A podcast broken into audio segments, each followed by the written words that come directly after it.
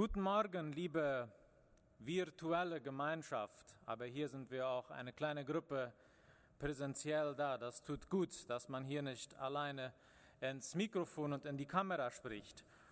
Heute erinnern wir uns und feiern die Auferstehung Jesu Christi von den Toten. Der zentrale Gedanke bei der Botschaft heute lautet, wo Jesus eingelassen wird, wenn Christus und dem Heiligen Geist die Tür geöffnet wird, bleibt nichts so, wie es vorher war. Jesu Auferstehung schafft meine Verwandlung. Seine Fähigkeit und Kraft, um Menschen, Situationen und Institutionen zu verwandeln, ist grenzenlos. Deshalb auch das Ei an Ostern. Das Ei ist ein Symbol für neues Leben, für die neue Schöpfung. Das Küken schlüpft aus. Eiweiß und Eigelb und der Same des neuen Lebens verwandeln und schaffen etwas total Neues. Der Inhalt des Eis wird verwandelt und es schlüpft Leben hinaus. Schauen wir uns einmal um.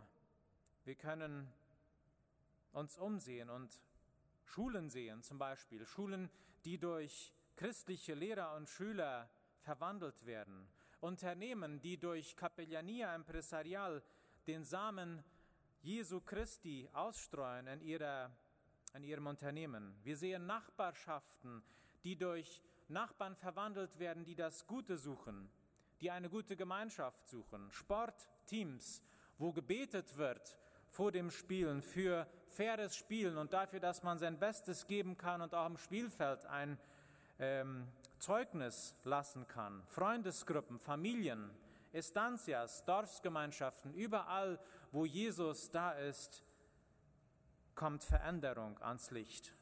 Da, wo der auferstandene Jesus eingekehrt ist, bleiben, entstehen bleibende Spuren. Es gibt keine Grenzen, ob jetzt sichtbare oder unsichtbare die ihn aufhalten können. Viele Länder haben offiziell dem christlichen Glauben die Tür geschlossen. Trotzdem gibt es auch in diesen Ländern blühende, wenn auch geheime Gemeinden, die der Verfolgung trotzen. Menschen in unserer Bekanntschaft, die über Jahre hart waren. Ich kann, bin mir sicher, dass wir in unserer Bekanntschaft solche aufzählen könnten, öffnen sich dem Glauben und werden verändert. Und wir selbst, wer von uns hat nicht am eigenen Leben, am eigenen Leib, an der eigenen Einstellung auch diese Veränderung durch Jesus Christus erlebt? Jesu Christi Frieden dringt in die Herzen der Menschen. Es werden gesunde, liebevolle Beziehungen aufgebaut, sowohl zu mir selber wie auch zu meinen Mitmenschen. Und sondern es gibt Heilung. Es gibt auch Heilung in Beziehungen. Nicht nur, dass, dass äh, Beziehungen entstehen, heilende Beziehungen, sondern dass auch Beziehungen, die kaputt waren, heilen. Kaputtes wird repariert, Krummes wird gerade gebogen.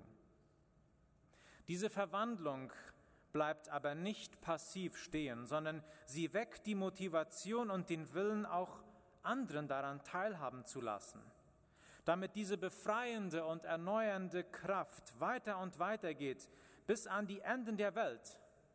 Wo Jesus hineinwirkt, wird die Furcht und die Verschlossenheit besiegt und es entsteht der Drang zur Veränderung an mir selber, an meinem Nächsten und auch in meinem Umfeld. Das ist die Botschaft von Ostern und das ist der Missionsauftrag, beides in einem. Und genau das geschah unter den Jüngern an diesem wunderbaren ersten Tag, an dem Jesus von dem Tode auferstand. Eine Verwandlung wurde von Jesus in Gang gesetzt, die bis heute anhält und die ihren Höhepunkt bei seiner Wiederkunft haben wird. Wir haben bereits den Text gehört, gelesen von Horst Kröger. Und ich möchte jetzt auf den letzten Teil dieses Textes, dieser Begebenheit eingehen. Wir lesen erst einmal von diesem Moment der Verschlossenheit in Vers 19. Am Abend dieses ersten Tages der Woche trafen die Jünger sich hinter verschlossenen Türen, weil sie Angst vor den Juden hatten. Plötzlich stand Jesus mitten unter ihnen Friede sei mit euch, sagte er. Obwohl die Jünger es theoretisch wissen mussten, und Maria hatte es ja ihnen auch gerade eben noch gesagt, dass das Grab leer war, dass Jesus auferstanden würde am dritten Tage, das hatten sie gewusst, aber sie waren trotzdem voller Unsicherheit und Angst. Die Geschehnisse der zwei letzten Tage deuteten nicht darauf hin, dass so etwas passieren würde. Bei Lazarus, nun ja, da war es ja Jesus gewesen, der ihn selber, der ihn aufgeweckt hatte, aber nun war ja Jesus selbst gestorben. Außerdem rechneten sie fest damit, dass sie als Jünger als nächstes von den Juden, die Jesus beseitigt hatten, aufgespürt und verurteilt werden würden. Ihnen war nichts Gutes gebraten, davon waren sie überzeugt. Wenn einmal der Kopf dieser Bewegung durch die jüdischen Führer stillgemacht worden war, dann würden, würde es als nächstes die Gruppe seiner nahestehenden Anhänger treffen, dann würden sie dran glauben müssen. Sie trafen sich also hinter verschlossenen Türen. Verschlossene Türen sind ein starkes Bild in diesem Vers. Sie symbolisieren die typische Reaktion von Menschen, die in Furcht leben. Verschlossene Türen bedeuten zum einen, dass man sich von einer Gefahr zurückzieht, um sie fernzuhalten, um sich zu schützen. Aber es ist auch ein Symbol dafür, dass man sich von der von der Angst davon abhalten lässt, hinauszugehen, um aktiv zu werden, um aktiv Veränderung herbeizuführen. Gerade in einer Zeit, wo Viren und Krankheiten, wo wir durch Viren und Krankheiten heimgesucht werden, können wir Mut schöpfen. Wir brauchen diese Angst natürlich nicht zu ignorieren, aber wir brauchen uns von diesen Ängsten nicht dominieren zu lassen, denn Jesus steht auch darüber. Verschlossene Türen sind auch ein Symbol für die Mauer des Misstrauens und der negativen Einstellung, die ich um mich herum aufbaue und nichts mehr an mich herankommen lasse. Nichts mehr wage und die mich untätig machen, weil ich der Überzeugung bin, dass andere Böses mit mir vorhaben. Auch in dein von Misstrauen gefülltes Herz möchte Jesus eindringen und dir Frieden schenken. So erging es nämlich den Jüngern. Sie waren enttäuscht, hoffnungslos verloren in ihrer Sinnlosigkeit. Wir könnten sagen, ein Häufchen Menschen, das sich hintergangen fühlte von einem Retter, der es letztendlich scheinbar doch nicht gewesen war. Alle Hoffnungen waren in den Wind geschlagen. Da hinter verschlossenen Türen im Obergemach, im hinteren Winkel, wollten sie vorerst einmal ausharren und abwarten, bis sich irgendeine Rettung eventuell ergeben würde. Die Rettung konnte besser nicht sein. Jesus Christus, der vor zwei Tagen gekreuzigte, stand plötzlich vor ihnen. Kein Brecheisen, kein Schraubenzieher, nicht einmal Schritte auf der Treppe hatten sie vernommen. Er brauchte auch nicht den, den Dachboden aufbrechen, abzudecken, um in das Haus einzudringen. Friede sei mit euch. So begrüßt Jesus seine Jünger. Es war eigentlich ein üblicher Gruß unter den Juden damals. Aber hier sprach Jesus nicht nur einen, einen äh, gewöhnlichen Gruß aus, sondern er meinte es tatsächlich so. Seine Gegenwart und die Worte brachten Frieden in diese aussichtslose Situation, in diese von Schrecken und Angst gezeichneten Gesichter. Das gilt auch für deine und meine aussichtslose Situation. Welche Art sie auch sein möge, vertraue ihm, Jesus Christus, deine verschlossenen Türen an und lass dich von ihm befreien. Und nach diesen Worten, so steht es in Johannes 20, zeigt er ihnen seine Hände und seine Seite. Und damit kommen wir zum Moment der Freude in dieser Erzählung. Freude erfüllte die Jünger, als sie ihren Herrn sahen. Diesen Moment müssen wir uns mal so auf der Seele zergehen lassen. Gerade eben noch hatten sie in gedämpfter Stimmung und ganz leise sich über die dunklen, vergangenen Ereignisse und über ihre finstere Zukunft unterhalten und darüber, wie sie vielleicht irgendwie dieser Situation entkommen könnten. Und jetzt steht plötzlich Jesus vor ihnen. Kein anderer, kein anderer Retter oder jemand, der jetzt äh, mit ein, politischen Einfluss oder militärischen Einfluss sie da rausschleusen wollte, um sie zu retten. Nein, es war einfach Jesus selber. Sie erkennen ihn. Und nach einigen Sekunden, wo sie noch zweifelten, ob es eventuell ein Geist war, geht Jesus so behutsam mit ihnen um und zeigt ihnen still und leise den Beweis, dass er es ist, seine noch verletzten Hände und seine Seite, die sichtbaren Folgen der qualvollen Hinrichtung, die er nun hinter sich hatte. Abgesehen davon, dass sie Jesus an seinem Aussehen, an seiner Stimme und an den Wunden erkannten und sich freuten, ihren Herrn und Freund wiederzusehen, hatte ihre Freude aber noch einen viel tieferen Grund. Jesus kommt in eine Haltung des Friedens, der Vergebung. Er hätte ja eigentlich allen Grund gehabt, hier mal ein paar strenge Worte von der Stange zu lassen. Er hätte können ein paar unangenehme Themen ansprechen und er könnte, hätte sie da rügen und schimpfen können. Er hätte moralisieren können und fragen, warum sie ihn denn so enttäuscht und verleugnet hätten. Das macht Jesus nicht. Die Kombination der Wunden und mit der Botschaft des Friedens zeigt den Jüngern, alle Hindernisse, alle Versäumnisse, alles menschliche Versagen sind aus dem Weg geräumt. Es ist nichts Hinderliches mehr zwischen uns. Mit welchen Versäumnissen, mit welchem Versagen hast du zu kämpfen und diese Last drückt dich und du siehst keinen Ausweg. Scheint es manchmal so, als wenn sie zu schlimm sind, diese Versäumnisse und dieses Versagen, dass das Gnadengebot für dich nicht groß genug ist? Wenn den Jüngern vergeben wurde, reicht Jesu Vergebung auch für meine und deine Schuld. Wieder sprach er zu ihnen, Vers 21, und sagte, Friede sei mit euch. Shalom Aleichem heißt Friede sei mit euch auf Hebräisch. Jesus wiederholt den Friedenswunsch nicht, weil die Jünger ihn eventuell überhört hätten, sondern um auf die Tiefe dieser Zusage hinzudeuten. Shalom Aleichem ist kein frommer Wunsch in dem Sinn, mögest du doch in diesem nächsten Jahr Glück und Friede und Erfolg erleben, so wie wir es manchmal zum Abschied oder zum Jahresbeginn oder zur ähm, Geburtstagsfeier einem Menschen wünschen.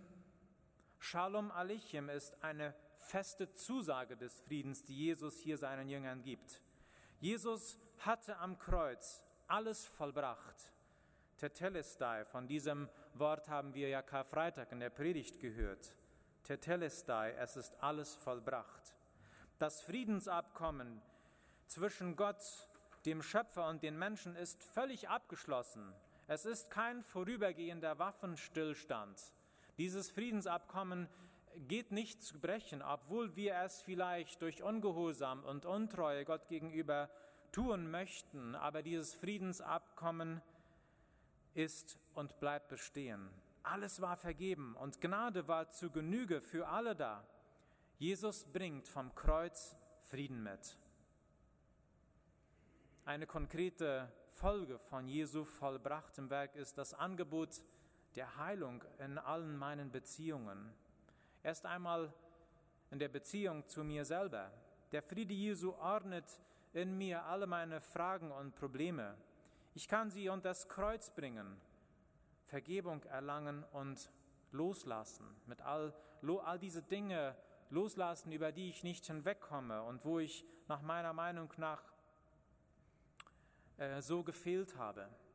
Aber auch die Beziehungen mit meinen mit den Menschen neben mir, mit denen ich zusammenlebe, ob es jetzt Familie, Freunde, Arbeitskollegen sind, werden geheilt, wenn ich es aufrichtig anstrebe und bereit bin, auch einen Preis für diesen Frieden zu zahlen. Ich bin eingeladen, meine kaputten Beziehungen zu Jesus zu bringen. Sein Werk am Kreuz und die Auferstehung zeugen davon, dass er gesiegt hat. Wenn ich bereit bin, meine Selbstbezogenheit in meinen Beziehungen loszulassen und die gebrochene, gebrochenen Beziehungen vors Kreuz lege, dann kann Heilung entstehen. Ja, Jesus hat mir nun vergeben, hat mir Frieden geschenkt, ich bin sein Kind, er hat mich und meine Beziehungen geheilt und jetzt kann ich mich ruhig zurückziehen, mich mit meinen bekannten Glaubensgeschwistern treffen und so eine Kuscheleinheit gründen und die Segnungen des Herrn genießen und warten, bis er wiederkommt. Mir ist ja nichts weg. Jesus sagt hier zu den Jüngern am Anschluss, wie der Vater mich gesandt hat, so sende ich euch. Ganz im Gegenteil, dieser Shalom Aleichem wird gefolgt von der kräftigen Aussage Jesu, dass er uns in die Welt sendet. Die Vollbringung am Kreuz, der Frieden und die wiederhergestellten Beziehungen sollen uns nicht zurück an den verschlossenen Ort bringen, nicht hinter verschlossene Türen zurückdrängen. Sie sind nicht nur ein Zweck in sich selber, damit es uns gut geht, der Frieden, sondern diese, diese äh, gehaltenen Beziehungen und dieser Frieden von Jesus sollen uns hinauskatapultieren. Wir sind bewegt von Jesu Friedensprojekt und dadurch auch motiviert, es weiterzubringen, es weiterzutragen. Ich denke da konkret an zwei Beispiele. Das Projekt Fernheim, so wie wir es uns, wie wir es oft hören. Fernheim wurde von unseren Vorfahren gegründet hier in der Wildnis. Wir dachten, hier könnten wir unseren Glauben, unser System in friedlicher Art und Weise abgeschottet von der Welt hier wieder aufbauen und plötzlich sehen wir einen sahen sie einen neuen Missionsauftrag. Sie waren nicht alleine, hier waren Menschen schon viel eher da. Und wir durften diesen Menschen und dürfen bis heute diesen Menschen Jesu Botschaft verkünden. Und viel mehr als nur die Botschaft durch Wort verkünden, dürfen wir beistehen, dürfen wir begleiten, auch materiell gesehen. Und das zweite Beispiel, das mir so vor Augen kommt, ist unser Missionsprojekt auf Pozo Colorado. Wenn wir das mal vergleichen, wie wir damals vor, ja, wie lange es jetzt genau ist, vor 15, 20 Jahren anfingen zu besuchen und persönliche Beziehungen aufzubauen. Und mittlerweile ist da eine Gemeinde entstanden, ein Kinderheim. Und diese Gemeinde, dieser Pastor und auch schon lokal getaufte Gemeindeglieder sind ein Licht in Pozo Colorado. Sie bringen Veränderung. Es ist ein Wunder passiert und dies ist die Verwandlung, von der Jesus Christus immer wieder spricht und wozu er uns auffordert. Es sind aber nicht wir selber der Motor für diese Sendung. Der eigentliche Grund und Motiv, die eigentliche Ermächtigung kommt von Gott selber, denn in Johannes 15, Vers 5 sagt er, ich bin der Weinstock, ihr seid die Reben. Wer in mir bleibt und ich in ihm, der bringt viel Frucht, denn ohne mich könnt ihr nichts tun. Wir dürfen von ihm abhängen. Der himmlische Vater sendet seinen Sohn, um sein Werk zu vollbringen. Jesu Werk ist nun vollbracht, das Kreuz ist leer. Und Gott ermächtigt nun uns als Gemeinde, sein Werk fortzuführen. Damit diese Sendung aber überhaupt gelingen kann, sind wir auf Jesus und seinem Heiligen Geist angewiesen. Von ihm kommen unsere Motive und Handlungen. Aus dem Grund stellt er uns den Heiligen Geist zur Seite, der uns darin anführt. Und in Vers 22 steht, dann hauchte er, Jesus, sie an und sprach, empfangt den Heiligen Geist. Dieses Anhauchen lässt uns an Gottes Schöpfungsakt in 1. Ähm, Mose 2 denken, wo er dem Menschen, wo Gott dem Menschen den Atem des Lebens in die Nase blies und diese, diese, diese Materie, diese tote Materie Leben bekommt. Da entstand das Wesen des Menschen. Oder es lässt uns auch erinnern an die Worte Hesekiels in Hesekiel 37, Vers 9, wo er sagt, Komm, o Atem, aus den vier Winden, hauche diese Erschlagenen an, damit sie wieder lebendig werden. Genauso ist das Empfangen des Heiligen Geistes die Folge und auch das Zeichen vom neuen Leben, das wir von Jesus Christus empfangen haben. Es ist wie eine neue Schöpfung, wie Leben, das von den Toten auferstanden ist. Wenn der Heilige Geist der Gemeinde überkommt, erwacht sie neu gestärkt zu ihren Aufgaben. Durch den Heiligen Geist verwandelte Menschen verwandeln die Realität um sich herum. Wer an mich glaubt, aus dessen Inneren werden Ströme lebendigen Wassers fließen, wie es in der Schrift heißt, Johannes 7, 38. Wir kommen zum sechsten und letzten Moment in dieser Begebenheit, wo Jesus seinen Jüngern erscheint. Und da sagt es, wem ihr die Sünden vergebt, dem sind sie vergeben. Wem ihr sie nicht vergebt, dem sind sie nicht vergeben. Die zentrale Botschaft unserer Sendung bleibt im Grunde genommen immer dieselbe. Aufgrund der Sündenvergebung durch Jesu Werk am Kreuz ist die Sünde ein für allemal vergeben. Der Vorhang ist zerrissen, die Beziehungen und die Beziehung zum Vater sind wiederhergestellt. Diese Botschaft wird, uns, wird von uns, der Gemeinde, der ganzen Gemeinde, nicht nur von einigen wenigen, von der ganzen Gemeinde in die Welt getragen. In Jesu Kraft dürfen wir jemandem Vergebung zusprechen, nicht weil wir sie ihm vergeben, sondern weil wir die Vergebung im Namen Jesu Christi aussprechen und zusprechen dürfen. Wir sind Botschafter Jesu Christi. Ich komme zum Schluss. Als Gemeinde erleben wir momentan den Verlust eines geliebten Bruders. Vor einigen Wochen war es eine geliebte Schwester, die von uns gegangen ist. Beide Menschen, die mitten im Leben standen, haben uns verlassen und das schmerzt und wir fragen uns oft, warum? Warum mussten sie so früh gehen und auf so eine Art und Weise? Aber abgesehen davon, und ohne diese beiden Personen, Geschwister jetzt selig zu sprechen, denn das ist Gottes Geschäft, sind es Geschwister, die in ihrer Umgebung, in ihrem Wirkungsfeld Verwandlung geschaffen haben. Sie haben es getan, weil sie selber verwandelt worden waren durch Jesus Christus und seinen Geist. Sie sind bei Jesus. Sie haben Frieden. Shalom Aleichem. Lasst uns in diesem Sinne Ihrem Beispiel folgen und mit Hilfe des Heiligen Geistes uns von ihm verwandeln lassen und somit auch unser Umfeld.